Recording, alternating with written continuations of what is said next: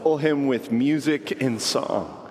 For the Lord is the great God, the great King above all gods.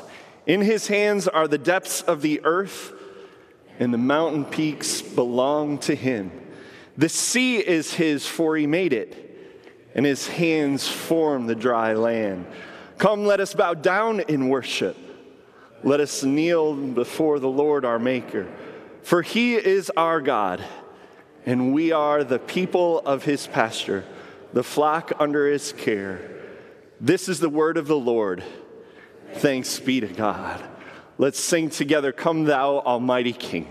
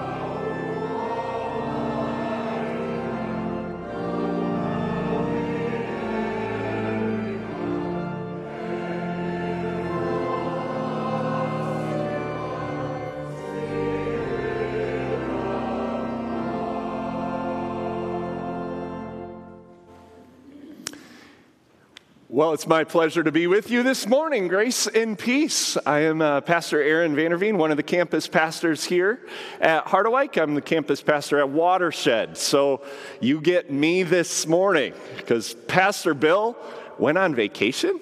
What? No, we certainly pray for Pastor Bill and Mary Lynn as they spend time with family in South Carolina and get to see his mom, some of his kids, and family. We praise God for that. I want to give you one announcement. Yesterday, Grace Veldheer suffered a heart attack. She is, however, recovering at Holland Hospital. So we praise God that they were able to get her there to be treating her, and so we want to be praying for her strength. But I wanted to make you aware of that, and as we gather together this morning, I also have another bit of news, and this is maybe better news. One of our council members, Luke Joyce, this morning, we want to pray for him. I roped him into preaching at Watershed, so watch out. And Pastor Darwin said this when I was installed. Watch out, Aaron may ask you to do something. And I asked Luke if he would ever be interested in preaching, and he said yes. So I don't know, but pray for Luke this morning as he shares God's word. I had the privilege of working with him over the last month in preparation. So if you see me bug out kind of quick, I've got to get over there to help support him this morning. But certainly appreciate your prayers as not only one of our council members leading us here at Hardawike, but as he steps into the courage, the strength of the Lord as he shares the word this morning. But as we continue in worship today, let's go to this catechism that we love, the Heidelberg Catechism, right? You may be seated. I just got the word to have you seat, you know. I'm not used to this. So, you know, there's interactions fine on my behalf. But, yeah, let's go to these words. These are words that I've grown up with. These are words that Before we get into this is me. This is what you get with Aaron. But at the end of seminary, when I had to write my final credo paper, These were the words that I begun with, because these words I grew up knowing were the gospel. Right? This is the truth for us, this question and answer one of the catechism. So as we think about these words, I know many of you have known them for a long time. Some of you have maybe, possibly never heard them. But as we think and listen, as we say the answer together, let these words sit in on your hearts this morning. The Catechism asks us this question: what is your only comfort in life and in death? Let's answer together. That I am not my own, but belong body and soul in life and in death to my faithful Savior, Jesus Christ. He has fully paid for my sins with his precious blood and has set me free from the tyranny of the devil.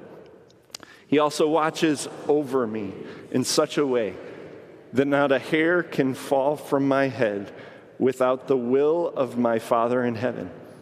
In fact, all things must work together for my salvation. Because I belong to him, Christ, by his Holy Spirit, assures me of eternal life and makes me wholeheartedly willing and ready from now on to live for him. As we sing Breathe on Me, Breath of God, I invite you to stay seated and let's sing this song reflectively as we praise our Lord together.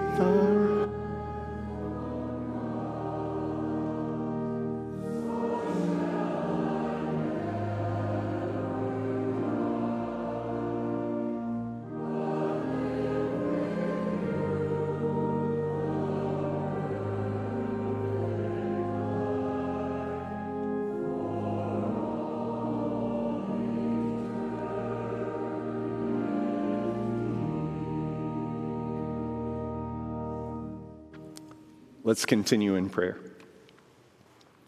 Our gracious God and Heavenly Father, we invite you to breathe your life into us this morning through your Holy Spirit. We thank you and praise you that the breath we breathe today is a gift from you. We praise you and honor you for the life that we live not only today, but the promise of eternity with you. We thank you that you have rescued us from the tyranny of the devil.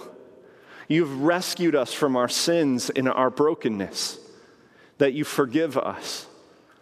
That when we, Lord, like the prodigal son, run and live in wastefulness, or we, like the older son, neglect the gift of your presence, Lord, you are a Father always beckoning us to return, always inviting us back into the party. Lord, forgiving, not only just letting us back in, but lavishing us over and over again with your love in your life. God, thank you. We praise you. We honor you this morning. Thank you that we can be gathered together today as a celebration community to worship you, to honor you, Lord, to be renewed by your Spirit, to lift you up in our praises, to meet you in these songs. Lord, to be able to pray to you words that we have prepared and we've thought of, Lord, that I have been focusing on, and yet to know that your Spirit will pray words we don't ourselves know how to pray. God, thank you that we can come into your throne room with boldness, because we know that you are a God who is for us and not against us. You are a God who has welcomed us into relationship with you, and you have restored that relationship. Thank you, Lord. And we recognize too today on this Lord's Day that this is a day where this Sabbath, this moment where we can rest from the labors that we've put ourselves to, that in the other 6 days and 23 hours of our lives, when we seem to be running, Lord, when we seem to be, life is twisting, sometimes we feel like we might even be chasing our tail. God, that in this moment we can be refreshed by your word and by your Spirit. That, God, you actually give us permission. You actually command us to stop. That the world actually needs us to stop, because the world needs to rest. Father, I pray that this Sabbath rest today would be that for each of us, that we would be renewed and refreshed in your presence and in your life. And we pray this, Lord, not only for us as a community at Celebration, we pray for our brothers and sisters at Watershed this morning, in Fusion and Mission. And God, for our brothers and sisters in faith, not only on our Heiderwijk campus, but across this Holland and Zealand community. God, we know there are churches galore, but we are part of one church, and so we pray for our brothers and sisters. We do not compete with them. God, we want the best for our brothers and sisters. We celebrate when they succeed, and we weep when they fail. Lord, because we know in our failures, we've needed brothers and sisters in faith to walk alongside of us. In our successes, we've invited others to celebrate along with us. But Lord, may your church be one church in this community and in this world, so that the world would see your goodness amongst the multitudes of divisions. Lord, it's not hard to look. We can turn our phones on this morning. We can turn the television on. We can look in our email inbox. We can look even on and down our streets. Maybe it's even in our families. Divisions run rampant. Father, you are a God who unites. You're a God who tears down walls. And so we pray that you continue to tear down those walls, that you continue to unite us in the gospel of Jesus Christ, so that your light may shine in this world, your light may shine through us, that your life may come through us and even in spite of us. Not only for your glory, but God, for this creation that you have created and loved and seek to restore. Lord, as we think about our Celebration community this morning, we think about Steve and Grace. We think about Grace in particular. God, that you would strengthen her, that you would heal her body. God, thank you that the doctors were there, that we have hospitals, that we have emergency rooms, that we have people ready to serve who are gifted in those moments. But at the end of the day, Lord, it's you who heal, it's you who saves, and you who restores. So Lord, restore Grace, strengthen her today, lift her spirits as well as her physical body. God, we thank you that Dale is doing well as he continues on his knee, from his knee replacement surgery. God, we pray that you continue to make that knee, Lord, just the body not reject it and just take it on as if it were his own, Lord, and that he gets back up on his feet. Lord, I know they're going to be pressing him and pushing him for it, but Lord, that you minimize the pain, and again, you strengthen him. For Ginger, as she continues as well to recover from her hip replacement, Lord, the same prayers go for her. Strengthen them. God, we also think about Jim and Marilyn this morning, and Lord, their sister-in-law, Lord, who passed away, and her family. Lord, for Pete, Lord, as they grieve the loss of Marilyn.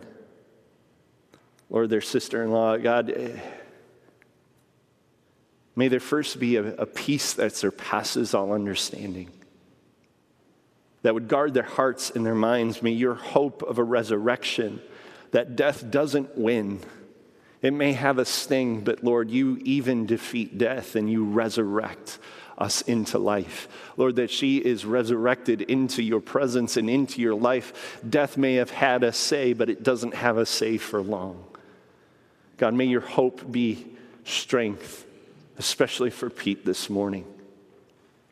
But Lord, strengthen them.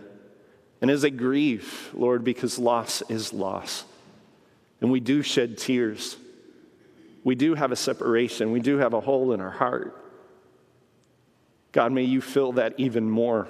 May they know that the God who loves them isn't far off, but is near to the brokenhearted, who restores the brokenhearted, saves those who are crushed in spirit.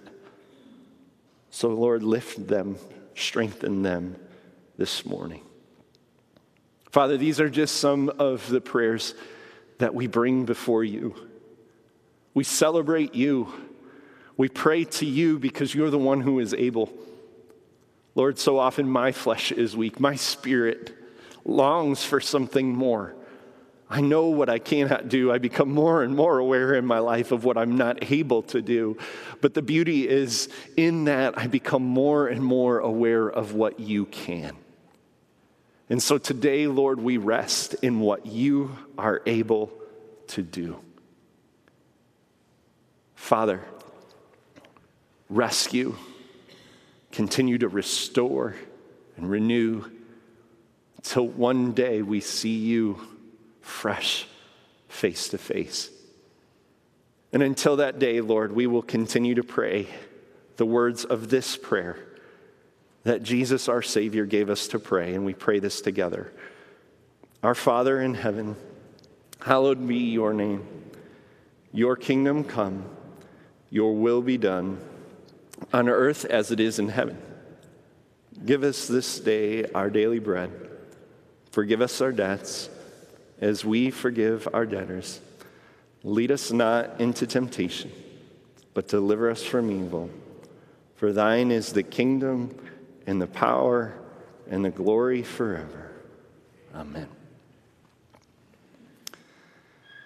Well, we've been continuing all summer long since Easter in our devoted series. We've been journeying through the book of Acts. And so today we're in Acts 20. Acts 20, starting in verse 17. I'd like to invite you to turn in your Bibles or follow along on the screens or even on your devices as we read God's word this morning. Acts 20, starting in verse 17. Let's hear God's word together today.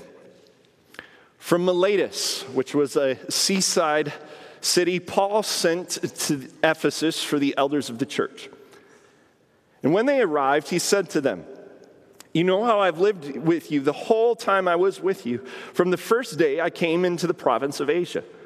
I served the Lord with great humility and with tears, and in the midst of severe testing by the plots of my Jewish opponents. You know that I've not hesitated to preach anything that would be helpful to you, but have taught you publicly from house to house. I've declared to both Jews and Greeks that they must turn to God in repentance and have faith in our Lord Jesus. And now, compelled by the Spirit, I'm going to Jerusalem, not knowing what will happen to me there. I only know that in every city the Holy Spirit warns me that prison and hardships are facing me.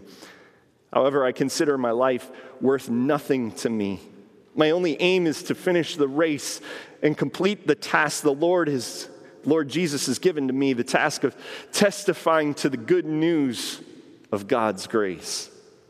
Now I know that none of you among whom I've gone about preaching the kingdom will ever see me again. Therefore, I declare to you today that I'm innocent of the blood of any of you. For I have not hesitated to proclaim to you the whole will of God. So keep watch over yourself and all the flock which the Holy Spirit has made you overseers. Be shepherds of the church of God, which He's bought with His own blood. I know that after I leave, savage wolves will come in amongst you and will not spare the flock. Even from your own number, men will arise and distort the truth in order to draw away disciples after them. So be on your guard. Remember that for 3 years, I've never stopped warning each of you night and day with tears.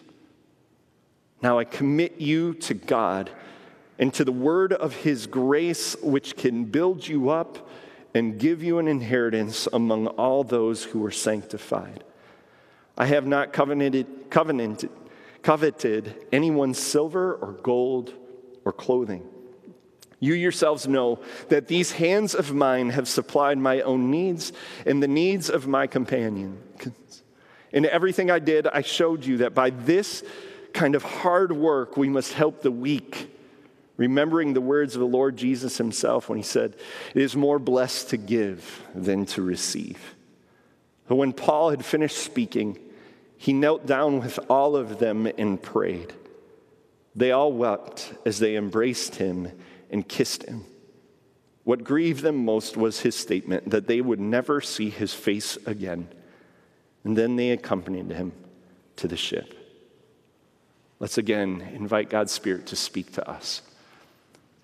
Holy Spirit, God's presence and power that dwells within us, the very peace of God within. Spirit, you inspired these words that we just read. These are your words, God, not mine, not ours.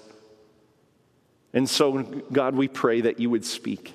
Speak now to us, your children. Speak your truth, Lord, through my words into each of us so that we might be transformed, we might be changed, we might be encouraged by what you have to say. Lord, again, speak, for we, your children, are here listening. In the precious name of Jesus, we pray. All God's children said, amen. I entitled the message this morning, Famous Last Words. Paul has this opportunity to spend time with the Ephesian elders.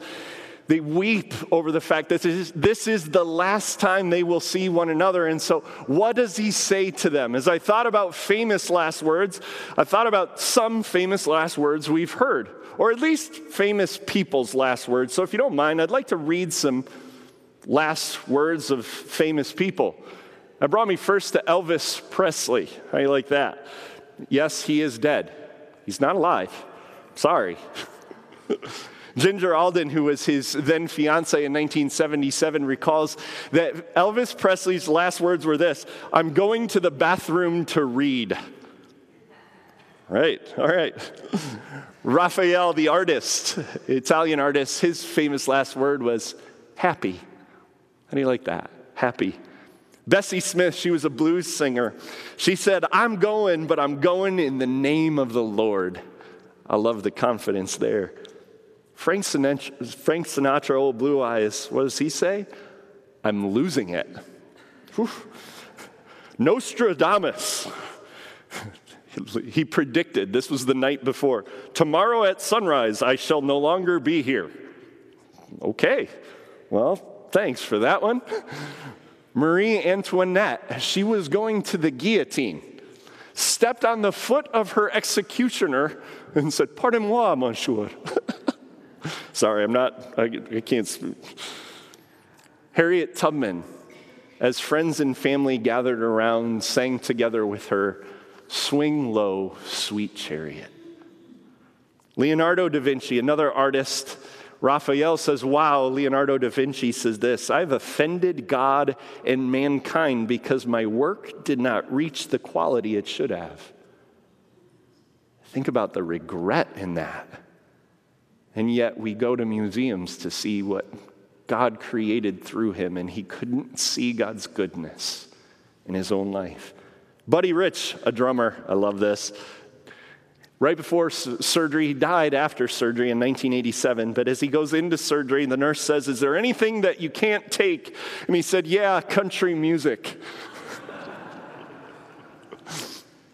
Michael Landon, Highway to Heaven, right? Little House on the Prairie, gathered around with his family. His son told him it was time to move on. And he said, "You're right, it's time. I love you all." Right? A gift to be able to say that. Humphrey Bogart, right? Best known as "Here's Looking at You, Kid." When his wife, Lauren Bacall, had to leave, he died while his wife had to leave and go get the kids. Said, goodbye, kid, hurry back. Not quite here's looking at you, but nonetheless. Then Charles Gussman. Most of us wouldn't know him, but if you turn on the television still today, Eastern Standard Time at about 1 o'clock, and so are the days of our lives, right? This is Charles Gussman. He wrote the pilot episode. He wanted his last words to be memorable, and his daughter reminded him of this. So as she reminds him of this desire of his, he pulls down his oxygen mask and says this, and now for a final word from our sponsor. Alfred Hitchcock said, one never knows the ending. One has to die to know exactly what happens after death. Although Catholics have their hopes, I'd like to say, you know, all Christians have their hopes. Joan Crawford, famous actress, right? She yelled at her housekeeper who was praying for her, yelled an expletive, and then said, don't you dare ask God to help me. What a way to die. And finally, Bo Diddley gave a thumbs up as he listened to his song, Walk Around Heaven, and said, wow. Our last words can be powerful things. It can say a lot about us, what we believe, what we hold on to. Not just our last words in life, but oftentimes even our last words as we send children off to college. Our last words as we kiss our daughter and give her away at her wedding to her soon-to-be husband, right? As we take this guy in we weren't quite planning on. My daughter's 13. Hi, Bella. She's waving up there. I'm not there yet. We're not getting there yet. Right, our last words mean something, and they hold on to something. They tell us about what we believe, what we hold on to. And Paul, in this moment, has an opportunity to share last words with his friends from Ephesus. If we go back to last week, we heard that Paul had spent nearly 3 years in Ephesus. Up to this time, he had spent 1.5 years in Corinth. Before that, he only usually spent weeks at a time, if that, maybe months at best. But in Ephesus, this metropolis of Asia Minor, or Turkey, the map's up there for you, Ephesus was a major port town, a major city of life. It was, think New York, LA, think even Tokyo, right? As the Olympics are finishing. It was a hub of religion and politics, of philosophy, right? Pastor Bill last week preached on Paul and in the community and the god Artemis and all of those pieces. But in that, Paul spent 3 years building the church, being part of God, seeing God's work in his life proclaimed in this city, so much so that the gospel went out to that whole region. In Acts 19, we're told that the whole gospel went out. So as he's passing by, and why we hear earlier in Acts 20 today, that Paul needs to get to Jerusalem by Pentecost. He wanted to celebrate with Christians in Pentecost. So it's not like today you just jump on a plane and get there in a few hours, right? I mean, this is, he traveled by ship. Many times he would travel by foot, but he was traveling by ship to get there. He knew if he would stay in Ephesus, he'd get hung up, so he stops in Miletus, which is just south, as you can see on the map. But he has enough time to call his friends.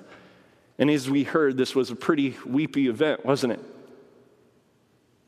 And yet Paul shared some words. Right? He wanted them to remember something. He wants us today, God wants us to remember something. What is the most important thing, right? Because when I die, when I send my kids off, I want them to remember what I have to say, not regret it. Right? I want them to take with them and be able to stand on the things that I say, not wish that they had never been a part of them. Paul starts by saying this in Acts 20, verse 21. He says this, you know that I have not hesitated to preach anything that would be helpful to you, but have taught you publicly from house to house. I've declared to both Jew and Greeks that they must trust in God They must turn to God in repentance and have faith in our Lord Jesus. This was what he contended for. In verse 24, he would say, I contended for the gospel, the good news of the Lord Jesus Christ, that good news of God's life, God's grace.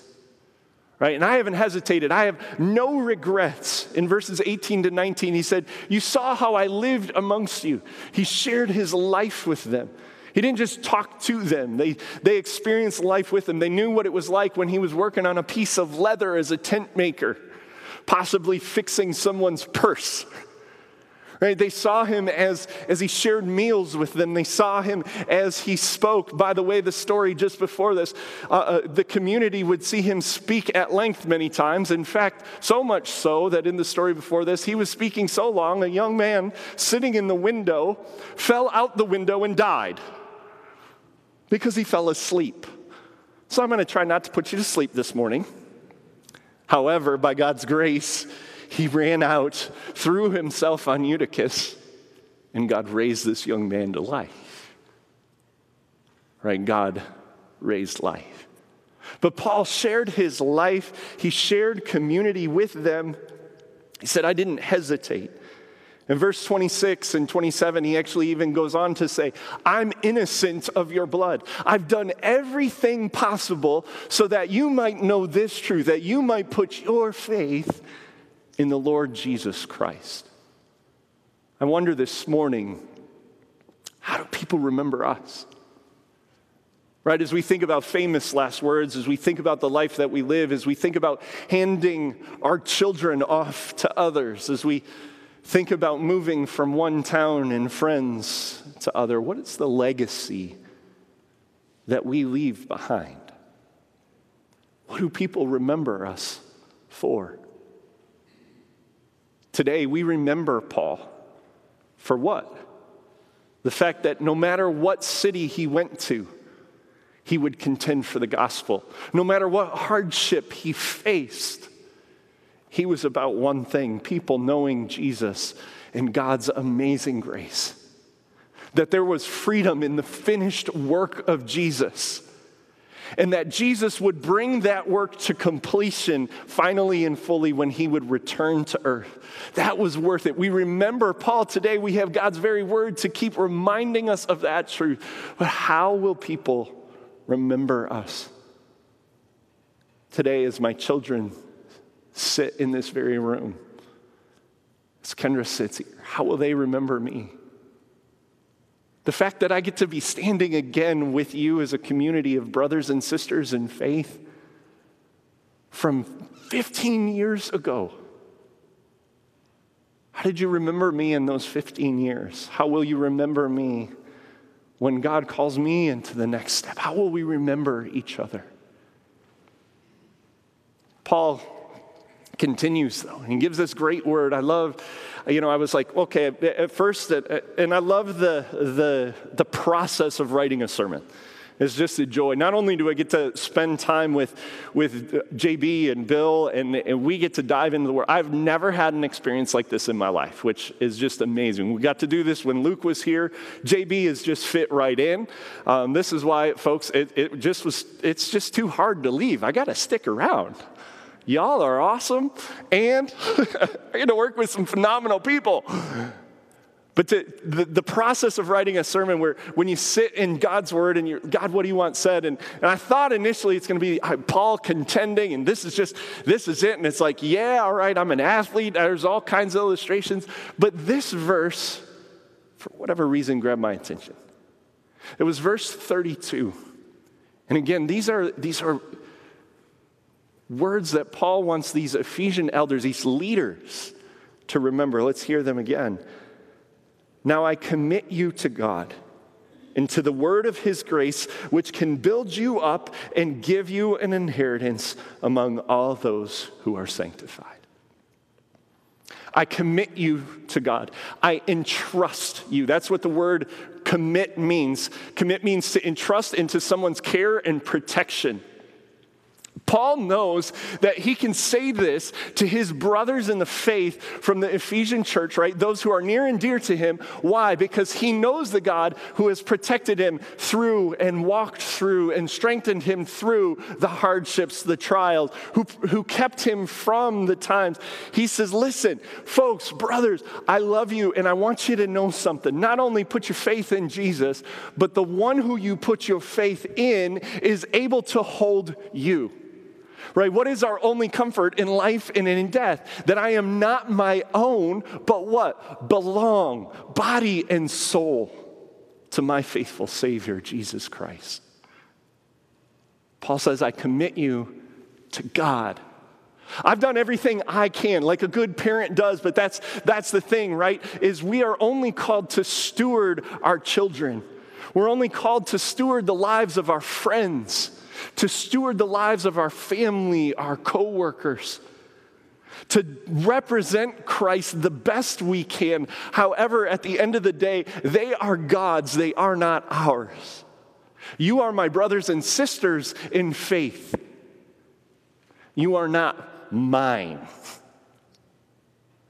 I'm called to steward life in you and in this community. Pastor Bill is called to steward life. Pastor Darwin, Pastor JB, right? We're called to steward life. We try to represent Jesus. However, the beauty is Jesus can do that for himself. He's good enough to hold you and strengthen you. And Paul says, I want you to remember that today. I commit you, I entrust you to God. And not only do I entrust you to God, but to the what? Word of his grace. Remember back to John 1, what is Jesus? Jesus is the Word, right? The Word became flesh and made his dwelling among us. So this Jesus, the Word, is what? Then Paul says, grace. Not try harder, not become better. Not it's all on you. Oh, by the way, Jesus was good enough to save you, but then go back to be just like all the Pharisees. Hey, don't be like the Pharisees, but we're going to try to make you like them, right? See, they think it's all on them, so we don't want you to be like that because that can't save you. So we're going to preach God's grace, but however, once you know that grace, we want you to be like them. We do that a lot. We'll get to that in just a minute, a little bit more. But for Paul, grace is the very fundamental truth of the message of God. If he's going to leave you with a word about what all the word is, it is grace, an unmerited favor of God, an unearned love, God doing what we could not do for us. Because if we could do any part of it, he isn't necessary. Paul reminds the church, reminds the leaders, we go with the gospel of God's grace, verse 24. That's the good news. Because it's this good news that does what? It builds us up. In the Greek, to build up means to make you into a temple or a shrine. In the book of Ephesians, actually, Paul will say, you are a temple of the Holy Spirit. We are God's house built together where God wants to work through us.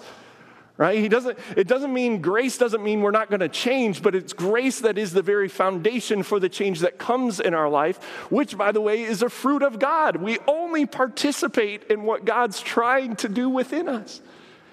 But it's grace that will build us up. It is God's grace, his unmerited favor and love that will change us and transform us. It is not the fruit of Aaron, it is the fruit of the Holy Spirit. Paul says, get on board with him because God will build you up. Not only is he the one who I can entrust you to and his grace good enough to hold you and save you, but his grace is good enough to build you up and strengthen you and make you into a house for his presence in this world. And then on top of that, give you an inheritance amongst the sanctified. Those who are cleansed and pure and holy. I didn't earn that inheritance. You didn't earn that inheritance. You didn't do it by making yourself more holy. It was his grace that gave us the inheritance that we have. He is the one who has rescued us from the tyranny of the devil that brings us into life. In Hebrews 10, we're reminded it is in Jesus that we are fully, we are completed as holy, even though he continues to make us holy. Wait a second. Did you catch that? We're completely holy in Christ. That means if you or I die today, the Father looks at his Son before he sees us and says, they're good, they're clean, they're clear in me. If they put their faith in me, they stand in what I've done. You are fully and finally completed in the eyes of the Father. That's how much God loves you. And as long as we live, he continues to make that reality known more and more in our lives, so that we get transformed by that grace. Right, question and answer 2 of the Catechism says what? What must I do to live and die in the joy of this comfort? First, how great my sin and misery are, the condition I'm in. And then how I have been rescued from that sin and misery, so that third, what? In gratitude I can live in light of that rescue. Right? It's grace that transforms us, that builds us up, that is in our inheritance. These are the most important words of Paul to his friends. So folks, brothers and sisters, we should heed these words this morning as the most important words for us. I want to take us back to last week, and I believe Pastor Bill shared this chart of the cross. And in it, you know, it doesn't tell the whole story, but it's trying to make clear a very simple truth, right? That once we come to know the cross, Jesus was there before we're converted. In the process of evangelism, it is as much a discipleship as anything else. It's just coming to know who Jesus is. But there's that moment where we give our lives to Christ, we understand, we put our faith in him, and that moment we begin to really see how great my sin and misery are. Whoop, there's that downward decline. But we also in that see how great and awesome our God is. And what needs to happen in that space as we understand the holiness of God, the complete otherness of God, the wonder of God. And we know more and more of who we are. We can never live up to him. We need to have a bigger and bigger picture of what? Jesus. Of the grace of God. This is the tricky thing about life, isn't it? Maybe a funny thing, I don't know, or frustrating thing. The minute I think I get it over here, I found out there's something over here that I'm totally oblivious to, right? I think I got this sin licked, woo! And God goes, yeah, you just didn't know I didn't pull away the whole veil when I showed you that one, son. Right, or I learned something new about God and I recognized, man, God, I haven't honored you in that. I didn't know that. Forgive me. I repent. I change my mind. I change the way that I act and I believe because I know this now is true. But the only way we can live life is that greater understanding of the gospel. That's what Paul is saying here. And what else does he do and say, though, to these leaders? He says, keep watch. Be on your guard for yourself and shepherd the flock in this truth. Why? Because there are going to come others who try to distort that truth, even others from amongst you. One of the ways we see this often, especially in the church, is what I said earlier. We go, look at, you can't stand to the law. We're going to use the law in its right place and go, see, you need Jesus because you can't possibly live up to everything the law has for you, right? We're taught that. We know that. The law helps us know of our need for Christ. It's a boundary for life, yes, but it helps us come aware of our sin and our brokenness. We need Christ. But then we go, wow, you've been rescued from this. And then what do we do on the flip end of not live in the rescue? We put the law right back on top of you and say, you've got to perform better. You've got to be better. This has all got to be in your strength, right? And so the cross never grows. In the midst of God's holiness and our sinfulness, the cross only stays itty-bitty, and then we're stuck doing what? Performing or pretending, doing both. Playing a game more than living a life. Right? Paul wanted for the church and for us That wasn't the life God saved us into. Not into a game. Not into one where we can perform or pretend. In His grace and His love, He said, no, bring all of you to all of me. And all of me is more than enough for all of you. Not only to rescue you from everywhere you've been and everywhere you're going to go, but also all of me is good enough to complete the work, Philippians 1:6, that I started in you. That all of me through the Holy Spirit, we've been talking about the Holy Spirit in Acts. All of me, the power, the presence, and the peace of God dwelling within you is more than enough for you to keep taking the next step forward in life. Now, Paul didn't get to see his friends again. However, when he was imprisoned, was able to write to them. And in the middle of the letter to the Ephesians, he prays a prayer. Much like our final words, right? They mean something. Oftentimes our prayers are some of the most important words that we share. Listen to this prayer that he prays this morning from Ephesians 3, starting in verse 14. For this reason I kneel before the Father, from whom every family in heaven and on earth derives its name. I pray that out of His glorious riches, He may strengthen you with power through His Spirit in your inner being, so that Christ may dwell in your hearts through faith, right? There's that faith part. That's our part. But that Christ may dwell in our hearts. And I pray that you, being rooted and established in love, may have power together with all the Lord's holy people to grasp what? How wide and long and high and deep is the love of Christ, His grace. And to know His love that surpasses knowledge, right? Grace is an upside-down thing. It doesn't make sense. Listen, my name is Vanderveen. I'm Dutch. You work for it, baby. It's upside down. It surpasses knowledge, right? But Paul says, I pray that you may be filled to the measure of the fullness of God. And then he says this, now to Him who is what?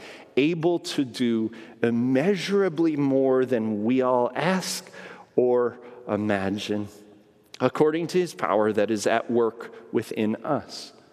He's able to do more according to a power that's at work what? Within us. To Him be the glory in the church and in Christ Jesus throughout all generations, forever and ever. Amen. He says what He said in verse 32, just in a different way. I pray that you know how deep and wide is the love of God, because God is the one who can do immeasurably more than we could ever ask or imagine. Talk about some final words. Amen? Right? When I think of Bo Diddley, I'd rather be given a thumbs up to walking around heaven saying, wow, instead of saying, don't you dare ask God to help me. Wonder this morning, leave you just with this question. How does the good news of God's grace, right, His unmerited favor, impact how you live in relationship with God and others?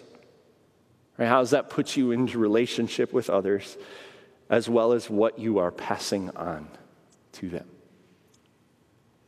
Is this our legacy? If it was good enough for Paul, brothers and sisters, it's going to be good enough for me. This is how I'm going to continue to serve you. I know this is how Pastor Bill serves. This is how I know my brother JB serves. This is the message we continue to want to be about and pass on. Because, man, Paul wrote how much of the New Testament? 3/4 of it? If it was good enough for him, it's good enough for me. Let's pray. God, thank You for that beautiful message of Your grace that Paul left with the church. Thank You for the fact that we can be held in your hands, that we are committed to you, we are entrusted into your care, and there is no better care than yours. Father, not only are we entrusted to your care, but we're entrusted into a message of your grace. It doesn't mean that we're not going to be changed. It doesn't mean that our lives aren't going to look different and need to look different, Lord.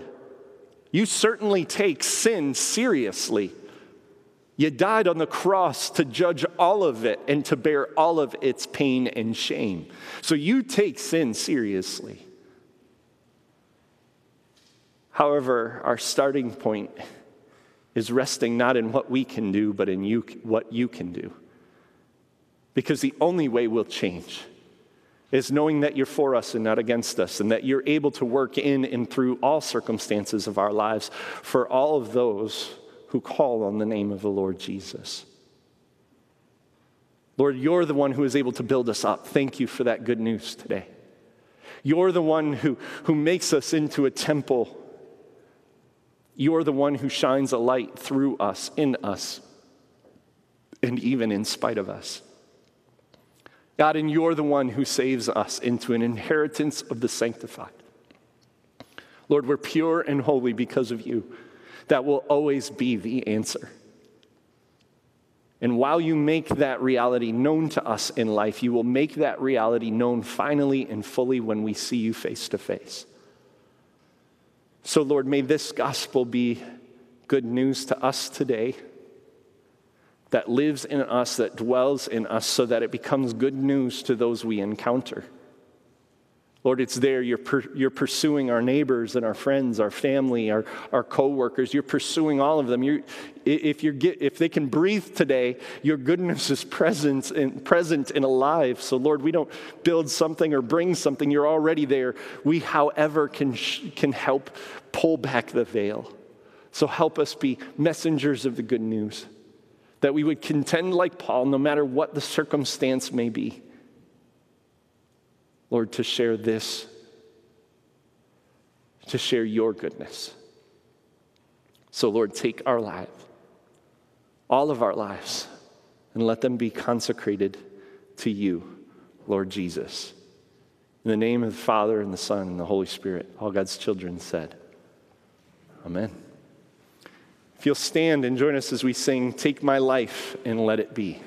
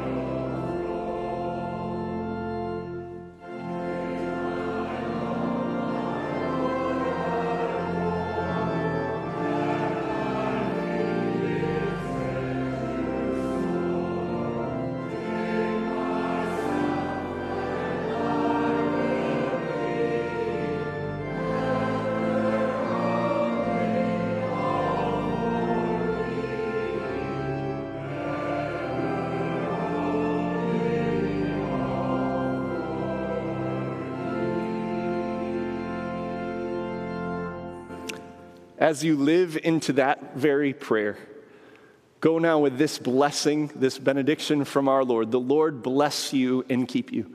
The Lord cause his face to shine on you and be gracious to you. The Lord lift up his countenance, his smile upon you, and give you his peace. In the name of the Father, the Son, and the Holy Spirit, and all God's children said, Amen.